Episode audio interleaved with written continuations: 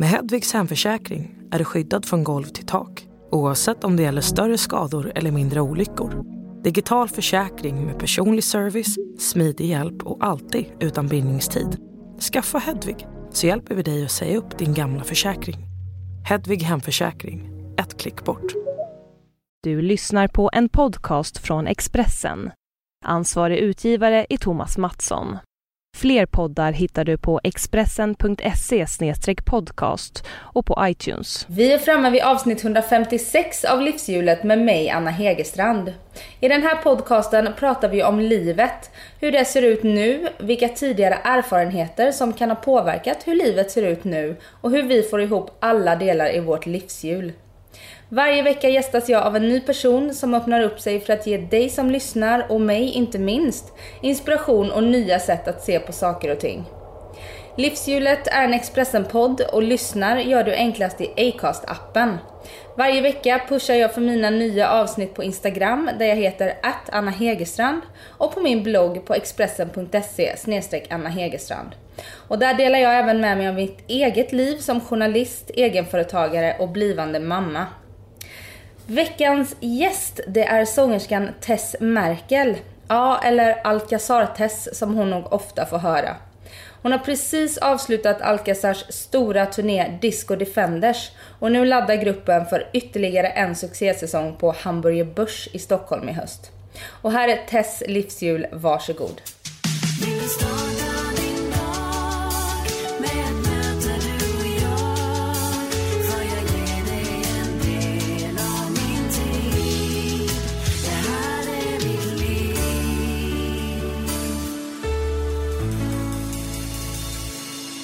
Mår du då? Jag mår bra idag. Jag känner mig väldigt lycklig och är på en bra plats just nu. Och, och vi har avslutat vår eh, arenaturné. Vilket är blandade känslor, även lycka men lite vemod för det är några som ska sluta och sen samtidigt har vi haft så förbannat roligt. Så då får vi lämna det lite bakom oss och så blickar vi framåt. Så det är bra. Mm. Och så lite ledigt nu. Skönt. Mm. Men alltså den här arenaturnén, jag var ju och såg er med min lilla syster i Jönköping. Mm. Och den var ju grym. Det har ju varit en succé.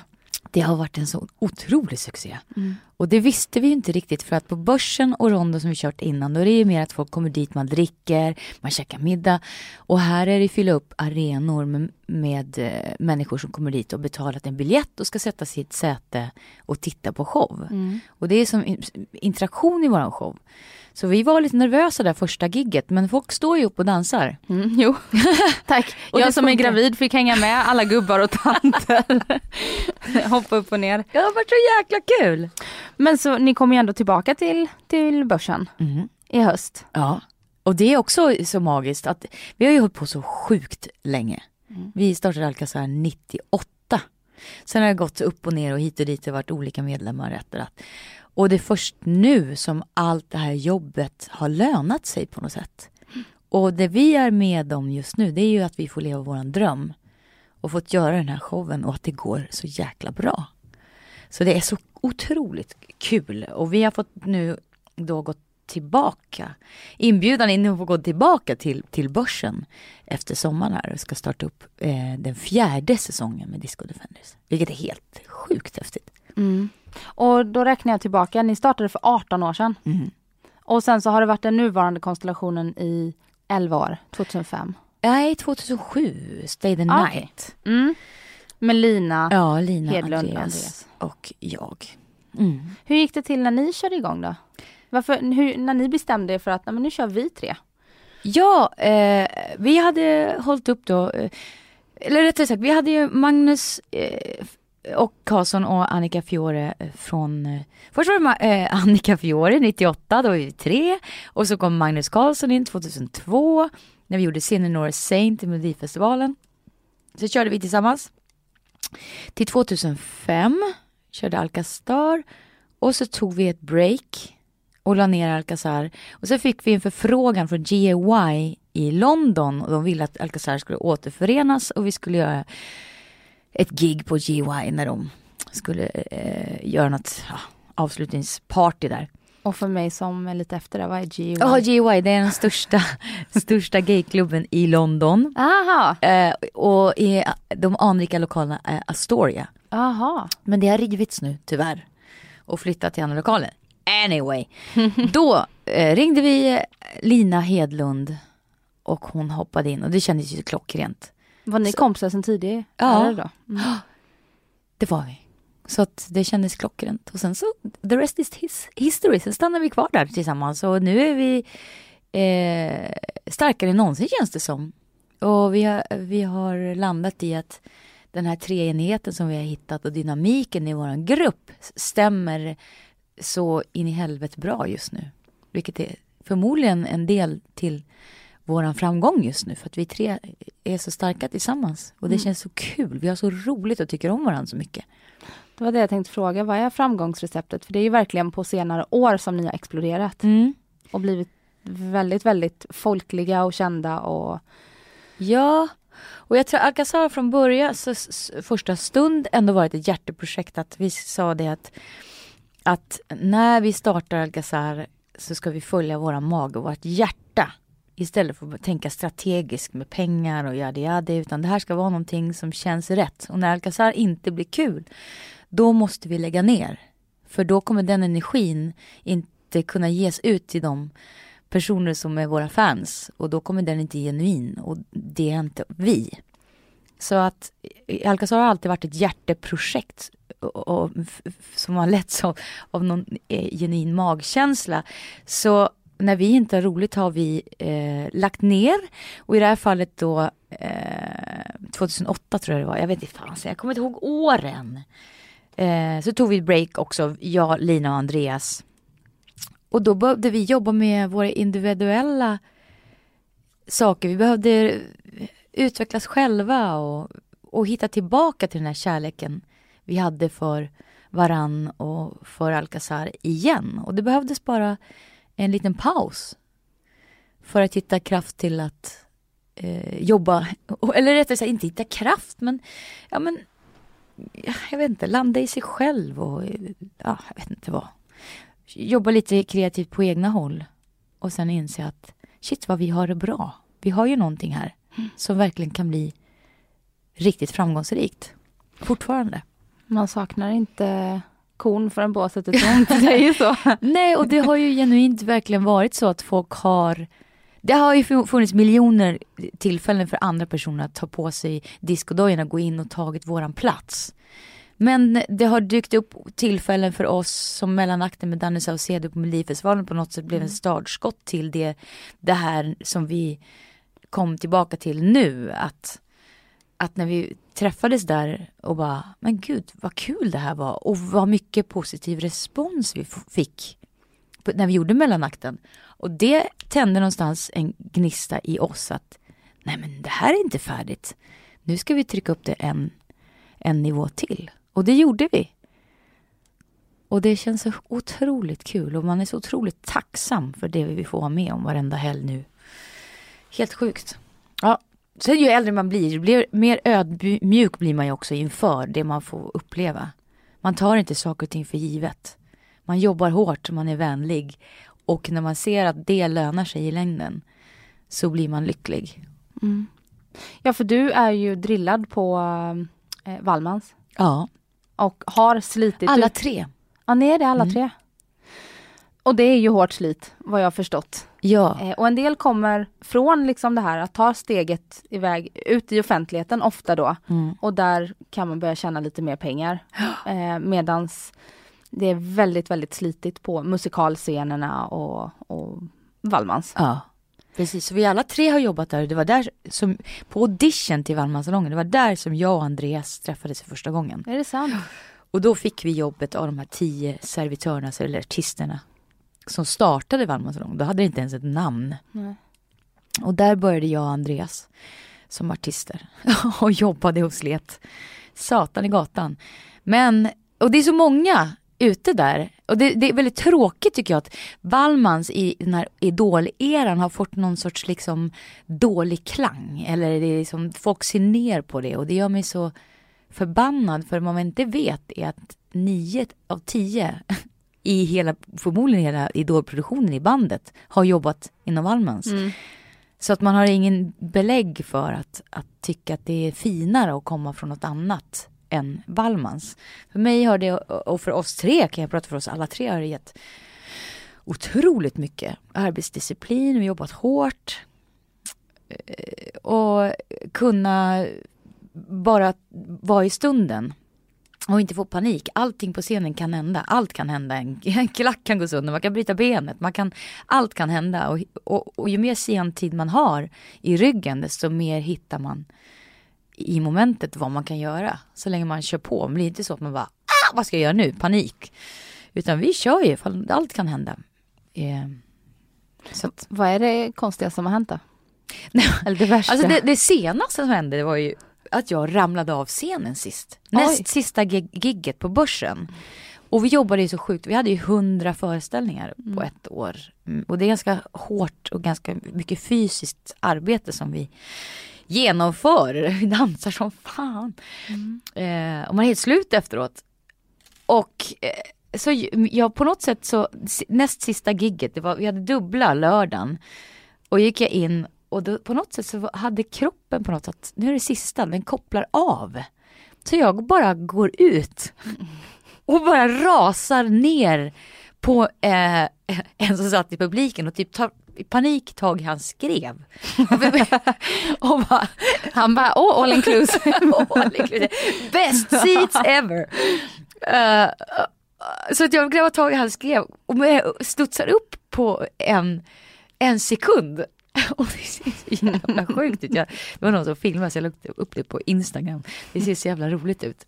Jag trappar rätt ut i luften. Och då eh, lossnar hela sulan, ni vet så här från slutet av klacken, hela, hela så dinglade liksom. Och då var det ju bara, det var ju bara i början av vårt första medley. Så det var bara att köra på, fla, fla, fla, fla. Den där sulan som ding- dinglade. Och en stor jävla lårkaka fick jag efteråt. Men det hade ju kunnat varit mycket värre. Det är bara en tip on an iceberg, allt som händer på scenen. Det är liksom, det finns, man gör hur mycket misstag man, alltså det, det är sjukt mycket misstag men det är bara att göra all in så ingen märker. Nej precis, det för jag som har sett det då, det känns ju som att ni bara vet varenda steg var det sitter. Ja. Men det är säkert mycket som händer som man i publiken inte Nej exakt. lägger märke till. Ja. Och det är ju en konst i det att kunna dölja det med att bara säga nej, det, det har inte hänt. riktigt att dölja. Det var liksom Ja, exakt. vurpan från helvetet. Och grejen är min, min son som är 12 år, det var det första jag tänkte på. Åh nej, nu står Neo där uppe och vad pinsamt mamma ramlade av scenen. Det var det enda jag kunde tänka på. Hur han bara, åh nej, Pino och morsan bara trillar liksom rakt i publiken på en man och bara greppar tag i skrevet. Men han var cool med det, så var det tur.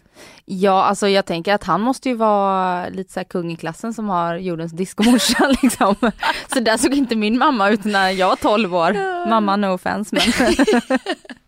Ja, det var på gott och ont. Vem vill ha en mamma som är dragqueen? Ser du som en dragqueen? Nej, men det spelar ingen roll. De är ju uppvuxna med det här. De kan inget annat. De är födda in i att eh, jag måste ta på mig peruk, nej men eh, sminka och fixa. Va, är det inte ditt eget hår? Nej, jag är ledsen att göra det besviken Anna, men det är faktiskt inte det. Hela min dröm krossades nu av alkasar. Det, det är sådär bodysuit och en mask som man tar av sig på kvällen. Ja, nej men, eh, så de, de hjälper ju, de har ju lärt sig att hjälpa mig. De vet exakt vilka rutiner som ska göras. Innan barnvakten kommer eller ja, nu ska mamma göra sig i ordning och då får man göra ditt och detta. får man gå och lägga sig. Ja. Ja, för, för du har en son som är 10, Neo. Ja, han är 12 nu. 12 ja. och så Minja som är 9. som är 9 ja. Och du turnerar ju mycket, sena kvällar, helger. Ja. Hur, hur funkar det? Hur får man ihop ett familjeliv med ett sånt jobb? Man får ta det lugnt, man får andas mycket. Och inte göra, inte kämpa för mycket med sitt dåliga samvete. Att man borde göra det, de borde ha en sin sån uppväxt. Bara lämna det. För dåligt samvete har man som morsa ändå. Eh, utan försöka se det positiva. i det. Jag har två barn och mitt jobb kräver att de hänger med mig överallt. Och så, det har de gjort sedan de föddes. Så att de, de är, hänger med. Jag har, nu har jag en hund också som är med. Så det är hundar och unga med på turnén och de, de har lärt sig att följa med. Jag vet inte, de, de kan inget alla, annat. Vi har inte fredagsmys hemma hos oss. Vi, tyvärr. Vi är ute och jobbar och vi ser inte som, vi, vi har ingenting rut- som är rutin att sitta och kolla på Let's Dance eller Idol eller någonting sånt. Utan då är vi iväg och f- f- bor på hotell eller får hitta någon, någon spa-avdelning och umgås och, och göra det bästa av det. För utan, utan, det är ju mitt jobb och utan det jobbet så hade jag aldrig kunnat ge dem det. Alltså, det, ja. Vi hade inte haft tak över huvudet helt enkelt. Det bara ser lite annorlunda ut än andra mammor. Mm. Och så är du separerad från deras eh, pappa. Ja, så då har vi ju varannan vecka. Ja. Så det här är ju bara varannan vecka. Ja, precis. Så de får fredagsmys framför Let's Dance varannan Ja, vecka. exakt. För han har ett vanligt jobb. Han har ett vanligt Mm. jobb så att då, då, han kan ju göra allt det här med tacos. Mina barn åt ju tacos för första gången i sitt liv typ för några år sedan. Oj. För då hade jag sett, vad, vad är det här fredagsmys som alla gör för någonting? Det har jag helt missat. Men vi jobbar ju när alla människor är lediga. Alla andra familjer är lediga. Ja men det är tacos, det ska tacos, tacos, tacos ska man göra på fredag. Alla familjer skulle äta tacos på fredag då var jag tvungen att, att testa. Det var någon kväll när jag var ledig. Då gjorde vi tacos. De bara, mm, coolt. Ja, ja. Så nu vill de ha tacos hela tiden. Men det, här- det här är ju liksom typ två år sedan och tacos är typ första gången. Du förstår ju själv. Ja, Det är typ hämtmat och sushi ja det det. på, på någon pizzeria i, i Mockfjärd. Nej, men. Så lever de och de har, de har leg- legat och sovit i sina barnvagnar i linneskåp och förråd och under bord. Och jag har fått så mycket skit för det. Det har kommit fram andra kvinnor och sagt att ta bort barn, hur kan du liksom ta med dig barnet på såna här äh, sena gig och ja. Men det får man ju också lära sig att leva med. Sköt du ditt så sköter jag mitt. Mm, men det är väldigt mycket åsikter. Ja, gud ja. Och nu är mina barn så, de är ju relativt gamla. Det här var ju när kom, då, det är ju 12 år sedan. Och då var det ännu mer. Nu har det blivit lite mer, folk lite mer liberala när det gäller barn, barnuppfödande, att säga. Men då var det verkligen, folk, barn skulle lägga sig nio, klockan åtta och det skulle vara ditten datten och man skulle amma dit och amma hit och liksom det var väldigt strikt. Det har mycket har hänt på 12 år men under första, Neos första levnadsår så jobbade vi, alltså när vi gjorde Sinner Saint, då var jag gravid i tredje månaden och det var då det small till verkligen för oss i Sverige och ute i Europa just det året när Neo föddes. Och då minns jag att jag fick ett schema av vår manager som att, vet du hur många gig du har gjort det här året? Och det var Neos första levnadsår, då var det 220 gig. Och det är rätt mycket. Ja, det är väldigt mycket. Och det var mycket resande ute i Europa och i Sverige. Och det var bara tunnelseende. Det var bara så här, det skulle gå. Jag minns inte så mycket av det året. Men det gick ju. Allting går. Mm. För det upplever jag nu Mm. eh, när det börjar närma sig liksom ankomst för min lillkille. Mm. Att det är många som är såhär, ja vi får väl se. För jag är ju också e- egen. Mm. Om inte jag jobbar så kommer det inte in några pengar eh, i mitt företag. Men det är många som är, ja vi får väl se hur det blir med det. Att man är lite såhär naiv, för du har ju inga barn så du vet inte hur det är. Men någonstans så handlar väl det om kanske en inställning också. Är med klart. reservation för att jag vet att det kan hända saker på vägen. Mm. Men det handlar väl om en inställningsfråga eh, i grunden. Ja, det är klart det gör. Det, det går. Ja, det blir ju verkligen vad man gör det till. Och jag kan ju välja att säga till mina barn, stackars barn, nu ska du sova i din barnvagn i, i linneförrådet medan mamma går och jobbar igen, stackars dig. Det, så kan man ju välja att säga. Eller så säger man, tänk vad spännande att du får vara ute och resa så mycket och lära känna så otroligt mycket människor. Tänk vad du är fantastiskt unnad att få vara med om det här. Det gäller ju hur man ser på livet. Det är klart att, att det blir mycket lättare om man har en positiv ingång på saker och lär sig se saker och ting från den ljusa sidan. Snarare än att se att alla problem som eventuellt kan uppstå som nio av tio aldrig kommer att hända. Nej. Upplever du att, eh, för ni är spelar ju verkligen roller på scen, Mm. Alcazar, och ni klär ut er, eller vad ska man Ja. säga, men ni sminkar upp er och det är löshår och väldigt eh, små tajta dräkter Mm. och grejer. Upplever du att eh, folk kan eh, eh, få en fel bild av dig? Oh ja, Tess? ja Eh, gud Tror ja. man att det är Alcazar Tess jämt? Ja, ja, ja, ja. Det, det har jag ju varit med om. Att folk har kommit upp till mig och man varit ute eller någonting och bara Och de har sagt, men Gud, du har ju personlighet. ja, det är inte så att jag går runt i mitt löshår och mina glitterdräkter. Det är ju en, det är en charad. Mm. Alcazar är ju en charad, en livsflykt, det är verklighetsflykt mm. som vi står för. Det är ju snarare ett koncept eller en produkt eller vad man vill i en treenighet som gör att människor kan komma in i våran värld och få släppa det vardagliga livet in till en värld av glamour och glitter. Vilket måste få kunna vara okej okay för alla människor, få lämna misären utanför en stund. Och vi har ju skapat den världen med Alcazar medvetet. Så det är ju inte jag, eller det är ju jag rent fysiskt, men den test som är på scenen, det är ju på något form av, av alter ego av mig själv. Mm. För att passa in i våran vision, eller våran verklighetsflykt och vad Alcazar är. Känns det skönt att få gå in i en roll så, att kunna separera jobbet och privat så pass mycket? Ja, det tycker jag. Jag tycker det är jätteskönt. För det är också så att, att utan den här masken eller dräkten eller vad jag nu har så är det ju inte så många som, som ser mig. Alltså för när jag är själv, när jag är bara Tess vanlig så är jag jeans utan smink alltid och, och en helt annan person så. Inte helt annan person men du förstår vad jag menar. Mm. Så då är det inte så många som känner igen Då kan man glida runt och bara ja, och sen så kan, man få höra lite så här, ja men jag var och kollade på Alcazar, taxichaufför. Jaha, okej, okay, hur var det? Ja, det var väl sådär, vet. ja, jag kunde tycka att det var lite. Så får man ut massa bra sanningar så kommer man säga här, ja men det är jag, jag är den där blonda i Alcazar. Åh fan, åh fan, det ser helt olika det ut. Ja, no mm. shit Sherlock. Jag har ju ingen peruk på mig. Nej men, så det är rätt skönt faktiskt. Att få få vara sig själv en liten stund som ja, man säger, Norrlands guld. och, och ni jobbar ju med ett väldigt eh, fysiskt jobb. Mm. Hur håller du kroppen i, i form för att orka? Jag tränar och äter väldigt nyttigt, tar hand om mig själv. För kroppen är ju mitt instrument, eller vårt instrument i Alcazar, så det är otroligt viktigt. Och jag är ju liksom inte 40 längre, jag är ju 46. Fyller du 18 april? Ja. 46. Så jag måste ju verkligen ta vara på min kropp. För man blir ju svagare med åren rent fysiskt. Så jag, när en, en 26-åring tränar tre gånger i veckan så måste jag träna tre gånger så mycket för att få samma effekt. Men jag kan ändå tänka på att ta hand om mig själv och vad jag stoppar i mig. Så det gör jag dagligen. Jag är väldigt noga med vad jag äter och hur jag sover och hur jag tar hand om mig själv. Och och mitt välmående mm. är oerhört viktigt för mig. Och finns det någon del i dig som, för att ni jobbar i en ålders och utseendefixerad bransch också, mm. så att det handlar inte bara om att orka, det handlar ju också om att se ut, mm. kan jag tänka.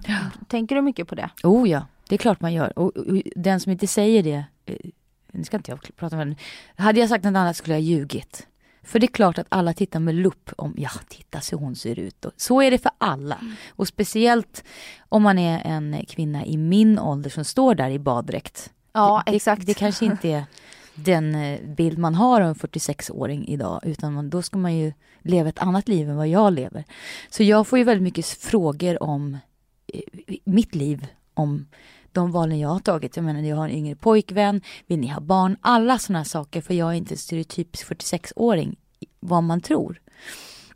Så att absolut att jag har kämpat med och kämpar många dagar som alla andra människor med att man inte tycker om sitt utseende och det hänger där och man vill fixa till det och det och jag tänk, och, och, och anledningen till att jag tränade så mycket och ändrade mitt liv så abrupt, vilket jag gjorde för typ två år sedan, var av fåfänga skäl. För jag kände så här, nej. Jag vill vara i mitt livsform nu. Jag kan inte bara gå ner mig bara för att jag är 45.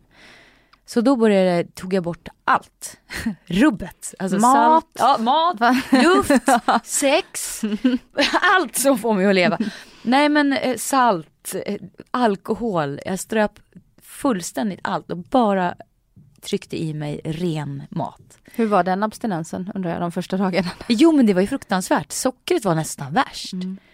Och jag var ju av den karaktär som vet, drog ett, ett glas rödvin hit, ett glas rödvin dit och lite choklad och praliner här och där och inte tänkte så mycket på vad jag åt. Och då bara bröt jag det direkt och tog bort allting och det är det bästa steg jag gjort i mitt liv.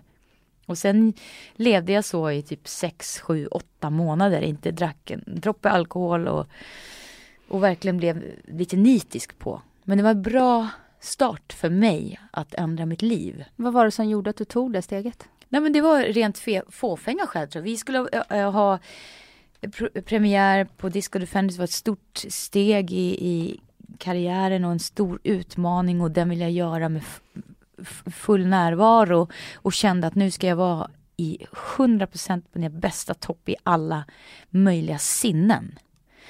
Och då tog jag tag i det och så började jag sträva mot mitt mål. Och, och, och har fortsatt med det. Jag ändrade mitt liv helt enkelt på alla, alla möjliga sätt. Dricker du inte alkohol Nej. idag? Jättesällan. Jag kan dricka några droppar rödvin i, vet, i sällskapsskål, men nej. Inte alls. Och du saknar inte nej. socker, alkohol? Socker brukar jag ju, socker har jag gått tillbaka med. Alkoholen saknar jag absolut inte. Nej. Och där har man också sett så mycket, eller jag har fått det klart. Det är som jag satt på mig något, några glasögon på något sätt. Jag gjorde den här omvandlingen i mitt liv på något sätt. Hur mycket det egentligen kretsar just till, kring alkohol är ju helt sjukt. Allt socialt ska eh, kom, kombineras med alkohol. Vid alla sociala tillfällen så är det alkoholen på något sätt som blir den gemensamma nämnaren. Mm. Vilket jag har aldrig sett på det så. Nu när jag har min kille som har slutat dricka också så blir det så otroligt uppenbart. Så nej, jag saknar inte alkohol. Nej. Jag vet, jag hade Ola Sala här som gäst och han dricker ju inte heller. Nej. Och han säger att han pratar väldigt sällan om det. För han kan ju vara ganska kontroversiell och mm. liksom så gå sin egen väg. Men det som provocerar folk mest när det gäller honom, det är att han inte dricker alkohol. Visst är det konstigt? Mm. När man säger nej. Och folk ska fortsätta och tjata. Lite kan du väl ja, dricka? Lite kan du ta den här tycker nej jag vill inte ha. Jag vill inte ha, jag tycker inte om. Det ger mig ingenting. Men de tjatar, det är verkligen så som mm. Ola säger. Det är verkligen Va? Dricker du inte? Är du galen? Ja. Nej. Vill du inte ha kul i livet? Ja exakt. Men det märker jag nu, jag har inte druckit på ett halvår. Mm. Hur känns det? Eller jag kanske drack lite i början innan jag visste att jag var gravid. Ja exakt. Men fem månader i alla fall. Eh, och det känns ju lite sådär, det känns ju konstigt för att det är alla andra dricker. Mm. Eh, och bara som jag och min kille var ute och käkade middag här igår. Det var flera månader sedan vi var ute och käkade middag. För att det känns som att äh, det är inte så roligt att gå ut och käka middag för jag kan inte ta ett glas vin till maten. Och det är ju fruktansvärt att det ska vara så. För jag saknar inte rent Det är inte så att jag saknar bakfyllorna eller, eller att vakna och må liksom piss så. Men jag tror bara det att det är så äh, man ska ta ett glas vin. Mm. Men jag skulle nog klara mig utan det. Jag tror att jag tänker på alla andra, att jag inte vill vara tråkig för alla andra. Just det. Och det är ju inte så bra. Nej. Och det, man, det är lyckligt lottade är ju vi som ändå kan ha det valet. Andra mm. människor kan inte ha det valet. De kanske har, är sjuka i alkoholism eller, eller någonting annat och inte kan dricka. Men vi kan ju ändå ha det valet att ja, men jag kanske tar smutta på ett glas idag då. Mm. Och det är ju bara nice att man har det. Att man mm. kan få, få ha det så. Mm. Men det måste väl, för jag har ju också läst att, att din pojkvän har slutat dricka. Mm. Det måste väl vara skönt, ni är ett helt alkoholfritt hem nu. Ja. Då är ni på samma nivå på något ja. sätt. Och eh, den, den connection som vi, vi har ju svengelskt hem hos oss. Och, och connecta på det sättet som man gör utan eh, substanser och alkohol och sånt. Är helt fantastiskt. Att det verkligen är så att man connectar på helt annat sätt. Och man blir klarare, man, man känner mer, man allt inom en blir kristallklarare och inte så luddigt. Vilket är så viktigt för mig att leva i full närvaro. Och det är det som händer nu. Jag tycker det är så otroligt intressant. Samtidigt som det har varit jättejobbigt då. Speciellt då för jag har inte haft det så jobbigt men han, att avsluta, liksom sluta med någonting som har varit en del av hans liv så länge. Eh, men att också vara med och se på sidan om hur, hur en människa ställer sig nära till en själv och man är tvungen att skala av allting sånt som är runt omkring en för att hitta vem är jag egentligen utan, utan alla de här sakerna, utan att dämpa mig själv med alkohol. Men när man är i det och ser, när man får vara sann mot sig själv så är det ju den mest absolut bästa känslan som man kan få uppleva. Och det är kul att få vara med och se den resan. man ser en annan klarhet i hans ögon och i sig själv också. Ja, Mm, det är häftigt. och du sa innan så här att ah, jag får mycket frågor om min, jag har ju valt en pojkvän som är yngre och vi får frågor om vi vill ha familj eller ha barn ihop och sådär. Så jag tänkte vi ska prata lite om honom. Ja, det, får vi, det får du gärna göra. eh, Kenny heter ju han, Ja. eh, som många känner igen som bredbandsbolagskillen. Ja. Eh, han gjorde de reklamerna. Eh, och ni träffades för tre år sedan. Vi träffades för tre år sedan på Hår sen. Vi Hårsen. träffades på Hårsen. Vi träffades tre år sedan på QX-galan var och delade ut ett pris. Och eh, efteråt så sa det bara boom. Och sen åkte vi hem till mig. Nej, Ja, precis. ska jag inte ta några detaljer där. Nej, precis. kan vi lämna utanför. Men det roliga var att jag trodde aldrig att jag skulle träffa den här personen igen. Jag tror att det var ganska ömsesidigt. Bara för att han kom från England, han var bara där, jag visste inte vem han var. Alla andra hade sett den här reklamfilmen, men jag kollar ju sällan på tv så jag visste inte vem han var. Men jag såg att han var snygg och trevlig. Och dagen efter så skrev jag en lapp för att jag visste att jag aldrig skulle se honom mer på något sätt kände jag. Och så skrev jag, Eh, för jag, jag, jag glömde bort att jag skulle på, sitta på en audition dagen efter. Så jag vaknade upp i chock och bara, va? Vem är, det, vem är du och varför? Och vad gör du med mitt hem? Åh gud, jag måste dra.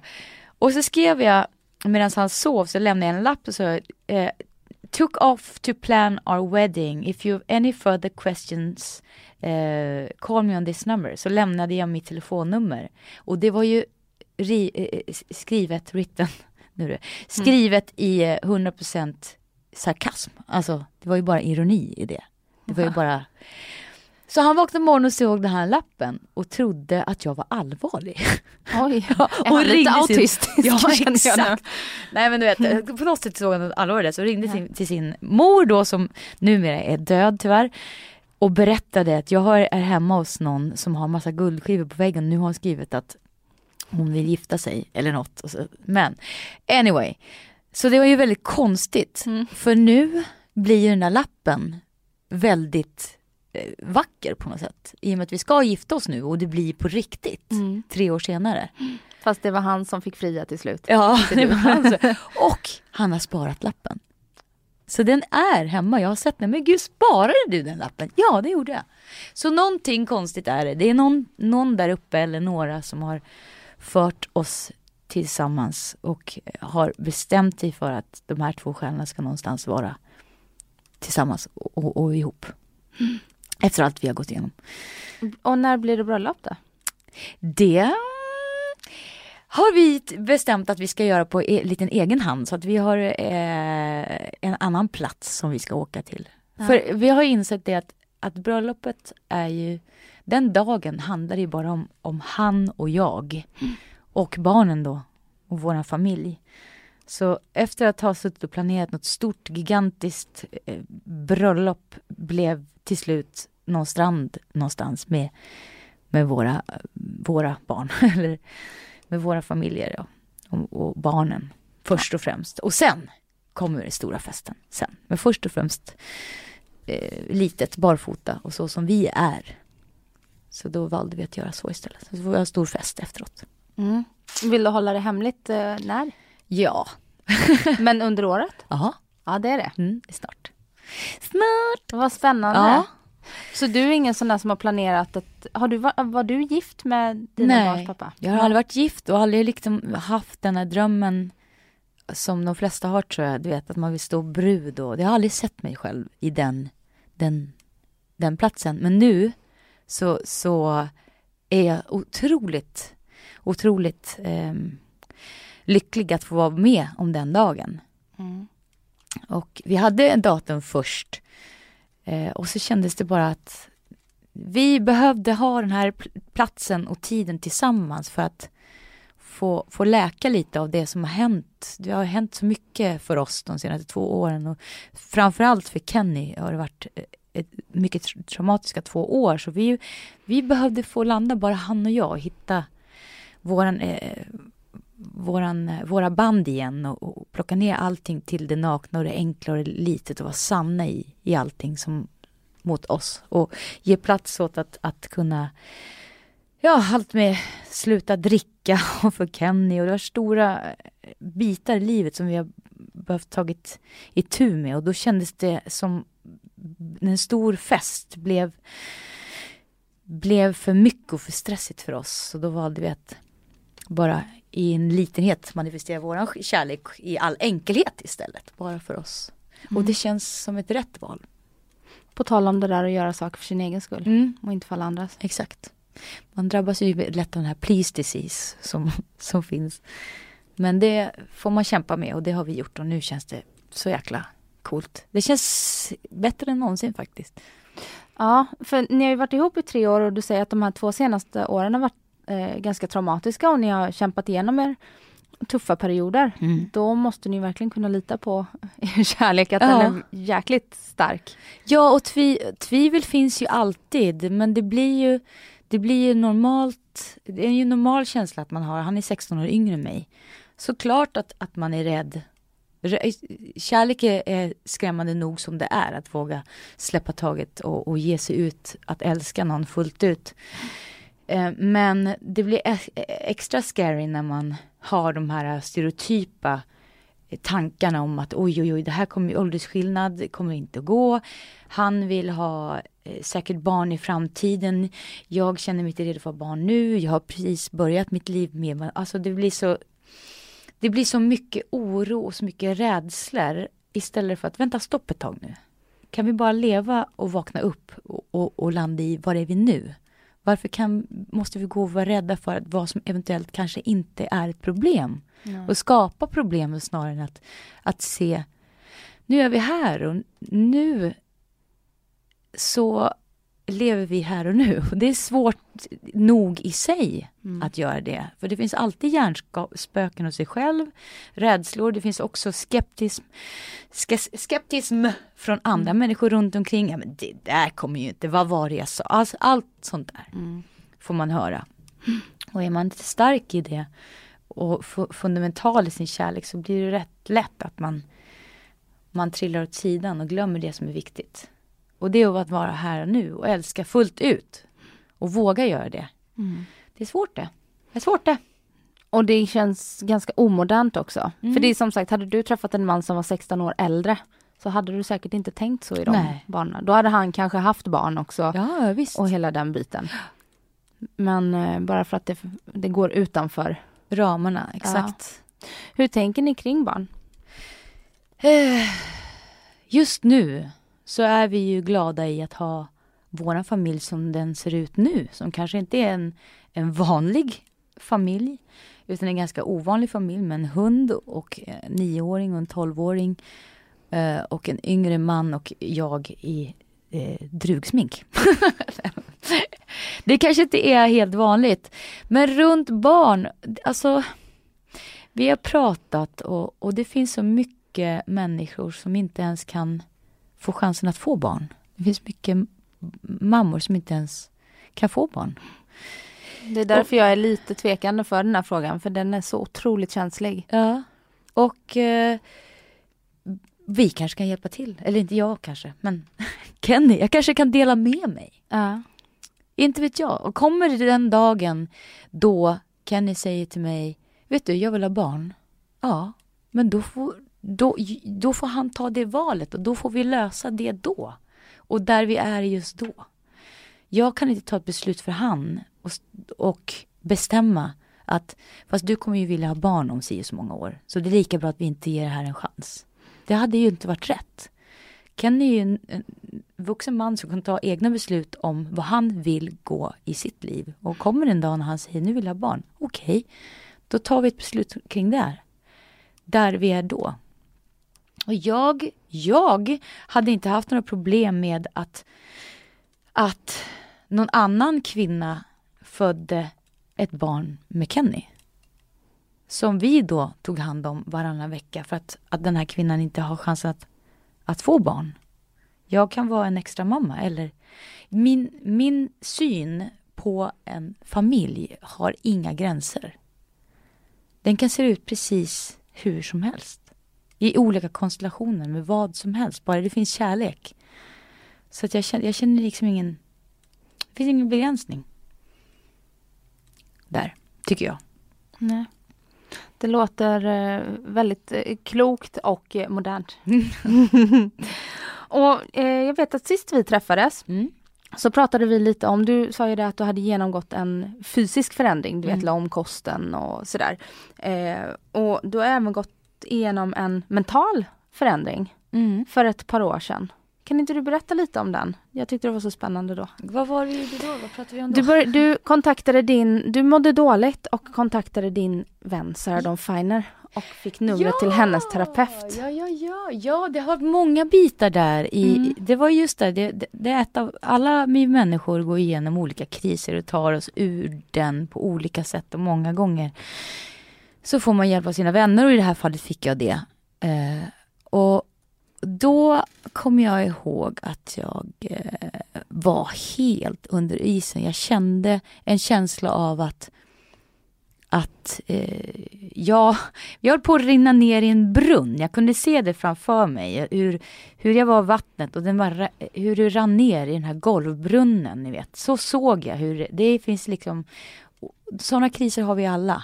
Oavsett vilken nivå man har dem, vad man har gått igenom så, så kommer det till en gräns när man bryts, bryts ner och bryts ihop och bryter samman. Och då var jag där i den här delen av mitt liv och jag satt hos min kompis Sarah och så sa jag, fan nu är det jävla hopplöst alltså. Hur fan ska det här bli? Då sa hon, ta kontakt med eh, en kille som heter Kai. Nej, det sa han inte alls det. Förlåt.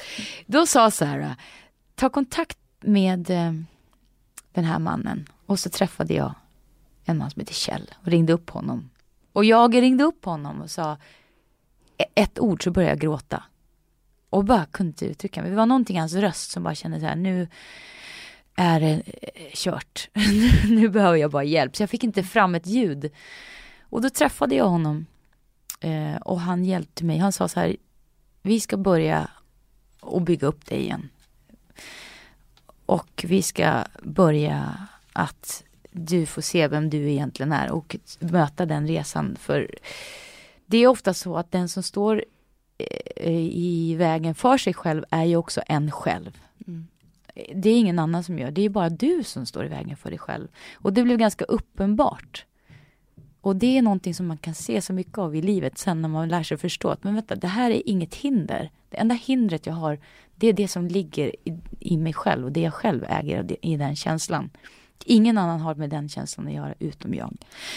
Så han lärde mig det och det var en otroligt underbar resa inåt och vända ut på sig själv och sina känslor och se sanningar som man hållit inom sig. Så där började intresset av den resan till att, ja men, att utveckla sig själv, att det ligger så mycket hos sig själv och vad man, vad, vad man gör för val i livet och, och, och ja, allt. Det har lärt mig så otroligt mycket, den, den vändpunkten i mitt liv. Och, och även min bästa vän Malin, som också fanns där i det skedet, ändrade mitt sätt. Sättet vi pratar med varandra är, är för oss helt normalt. Men ut, folk som sitter utifrån tycker säkert att vi låter helt tokiga i huvudet. Mm. Och jag kan ju säga bara en liten parentes, det är ju Malin Berghagen du Mm. pratar om. Och jag träffade henne för två veckor sedan och gjorde en intervju med henne. Mm. Och då sa hon det att, ja men jag och min bästa väninna Tess, vi brukar alltid prata, säga till varandra att vi vill vara härliga. Ja. Och så här att, nej men nu tycker inte jag att du var härlig. Eller nu känner inte jag mig härlig. Men att ni använder det ordet. Ja, det gör vi. Och, och, och, och, vi är lite nördiga så när det gäller, som till exempel i vår familj försöker jag säga till mina barn så sen dag ett. Jag hatar det. Nej, det, det är ett för starkt ord. Säg, jag älskar inte. Så nu säger mina barn till exempel, jag älskar inte det här potatismoset mamma. Eller jag älskar inte den personen. Eller jag älskar när inte det här går bra för mig. Eh, och det är lite samma sak. Istället för att trycka på alla negativa eh, ord eller vi brukar säga att vi kastar ut i universum så är det mycket det där var ju inte så härligt. Härligt är ett, ett ord som vi använder väldigt mycket. Man vill vara härlig. Man vill att livet ska vara härligt. Man vill försöka vara så härlig som möjligt. Men ändå inte ge avkall på sig själv. Vara härlig kan låta också väldigt så här präktigt. Men det finns ett ordspråk, eller ordspråk. Eh, do no harm but take no shit. take no shit but do no harm. Det kan liksom sammanfatta ordet härlig tycker jag. Det är inte så att bara för att man ska vara härlig ska man plisa andra. Det handlar inte om det. Det handlar bara om att det ska bli härligt. Mm. En människa som plisar alla andra har, upplever jag ofta så här, att de är lite så här hala, så här diplomatiska mm. människor. Man vet ju inte vad man har en sån människa. Nej. Det är inte så härligt. Nej, det är inte så härligt. och härligt vill man att det ska vara. Exakt. Och när du tittar på ditt liv idag då? Mm. Du sa i början här att ja, men du mår bra och sådär. Eh, är du lycklig? Just nu så eh, är jag på en väldigt, väldigt bra plats. Det har varit tufft nu som sagt eh, de senaste åren, de sista två åren här nu. Och mycket positivt också men det har varit mycket arbete. Alltså själsligt arbete och mycket jobb rent med Alcazar. Så det har varit mycket jobb. Mm. Och nu känns det lite som, som eh, det här berget har bestigits på något sätt. Och nu är det lite nedförsbacke och jag kan också se alla pusselbitar lite falla på plats. I någonting väldigt skönt och lugnt och harmoniskt och vackert. Och det tycker jag är, känns jävligt bra. Vad gör du när du inte arbetar? När du bara ska ta hand om dig, om Tess? Liksom rent eh, själsligt eller personligt så här, din, på fritiden. På när du inte måste vara med, ta hand om barn eller Nej, stå på scen i peruk. då går jag sminkkurser. Nej, yeah right, not. Nej men då, uh, vi är ute, jag, jag älskar att vara med min bästa, mina bästa vänner och en av de bästa vänner är min sambo, min blivande man. Jag älskar att vara med honom, speciellt nu. Vi har väldigt roligt ihop. Så det är min favoritsysselsättning att få vara med min, min, min eh, fästman. Resa, se olika saker. Älskar att, vi älskar att vara hemma, tråkiga som vi är. Ta på raggsockor, titta på en skön film eller tv-serier.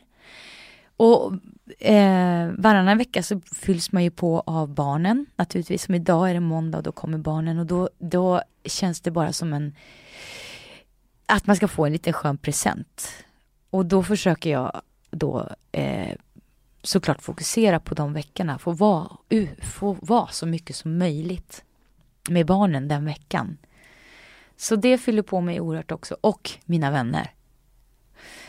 Och de vännerna som, ni vet, de där vännerna som inte säger så här när man ringer, varför hör du aldrig av dig? Och du är så fullt upp, utan vännerna som säger, åh, oh, gud vad jag har längtat efter dig. Vad kul att höra din röst. De vännerna som fyller på en. Och de eh, är jag snabba med att rycka tag i när jag får en chans ledig. Och nu ska hela familjen åka ner till då Malin, återigen min bästa vän, som fyller 50. Just det. Så det ser vi fram emot och längtar till Malins födelsedag. Då åker vi ner och bor alla i ett stort hus där med pool. Ja, jag hörde det. Vad härligt. Ja, det ska bli så, så roligt. Så att umgås med dem man älskar och tycker om och fyller på en eh, och resa mycket. Och ta det lugnt. Sitta och, och få göra ingenting, tycker jag också om. Och vad ska du göra nu mellan, eh, innan ni går på på börsen i höst? Är det i september eller? Eh, ja, i september börjar vi repa, så har vi premiär den 6 oktober. Mm. Hur ser liksom eh, ditt arbetsschema ut under sommaren och mellan de här intensiva sjoken? Ja, nu har vi ju tagit ledigt hela juli och då tänkte jag, eller vi tänkte i familjen åka ner till Mallis, helt otippat, eh, och bo där och hänga runt, kanske gå på en och annan yoga-retreat. Ja. Landa lite där, för det var ett tag jag är också periodare. Jag går mest på yoga när Malin och följer med henne på resor. Mm. Eller, eh, så det, jag hoppas på att få, få fylla yogakvoten ganska mycket på Mallis. Mallis. Kom, kom bli. Och sen blir det lite jobb, lite tv-jobb med Alcazar och lite så här preparationer inför hösten. Men framförallt så hoppas jag på mycket tid med familjen. Och mina vänner. Mm. Få ta igen lite. Får jag fråga, hur funkar det rent ekonomiskt? Jag kan tänka att ni tjänar mycket pengar när ni är ute och, och giggar och sådär. Mm. Oroar du dig i mellanperioder? Eller går det så pass bra nu så att Pengar är inga problem. Nej, alltså det som är både uppsida och baksida med vårat liv som artister. Folk tror ju att vi har sjukt mycket pengar. Det är det man tror. Oh, du jobbar som artist. Oj gud, ha stormrik. Och att man bara glider in i och inte gör någonting. Det är ju väldigt mycket hårt arbete. Och ganska mycket stress. För som artist är det också så här under en period som vi haft ynnesten då med Alcazar nu har haft massa gig. Det är en frihet samtidigt som det går långa perioder när man inte vet, har ingen aning om vart man ska ta vägen, vad man ska göra, när det är blankt i schemat. Och det är också det är en stress och det är en frihet. Men just nu som sagt så är vi så eh, lyckligt få förunnade att ha så mycket arbete. Att det känns som e- ekonomin är en form av trygghet. Men jag kommer också från en sån arbetarfamilj där varenda krona counts så att säga. Mm. Jag är uppfostrad upp, eh, i ett, ett arbetarhem där man ska slita och man ska jobba hårt. Så jag kommer aldrig bli en sån här person som sätter sprätt på pengar utan det finns alltid där och vi måste ha kvar en, om det skulle hända någonting ja. eller vi måste alltid ha en, en, safety för barnen eller någonting sånt. Så att jag är nog ganska ekonomisk av mig själv också. Mm. Vad köper du för dina pengar och vad unnar du dig? Vi, jag, jag, som sagt jag gillar ju resa mycket. Och jag älskar skor som alla andra tjejer säkert gör. Mm. Eh, så det är väl det. Och vi gillar att äta. Jag älskar att gå på restaurang. Och ja, vi har ju ynnesten att vi kan ha råd att, att göra det ibland. Gå ut på restaurang och leva ett gött liv. För att man arbetar ju inte, eh, eller lever ju inte för att arbeta. Utan målet är ju att eh, arbeta för att kunna leva. Snarare än att det är tvärtom. Mm. Vad drömmer du om? Jag drömmer om eh, att få sitta på en strand när jag blir äldre, ha ett hus på en strand där mina barn och barnbarn kommer och hälsa på mig. Där jag kan sitta och eh, titta på solnedgången eh, med min man.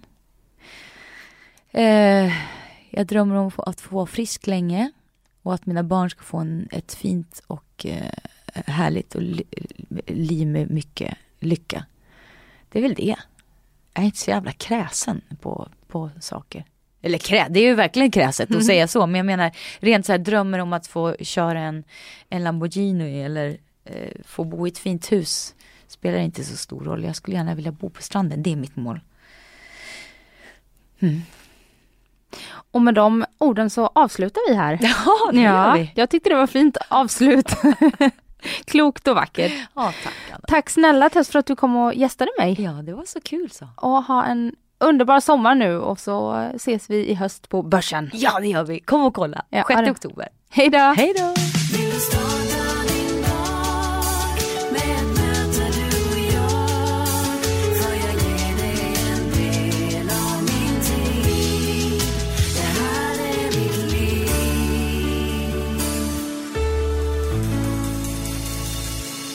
Du har lyssnat på en podcast från Expressen. Ansvarig utgivare är Thomas Mattsson. Fler poddar hittar du på expressen.se podcast och på iTunes. Med Hedvigs hemförsäkring är du skyddad från golv till tak oavsett om det gäller större skador eller mindre olyckor. Digital försäkring med personlig service, smidig hjälp och alltid utan bindningstid. Skaffa Hedvig så hjälper vi dig att säga upp din gamla försäkring. Hedvig Hemförsäkring, ett klick bort.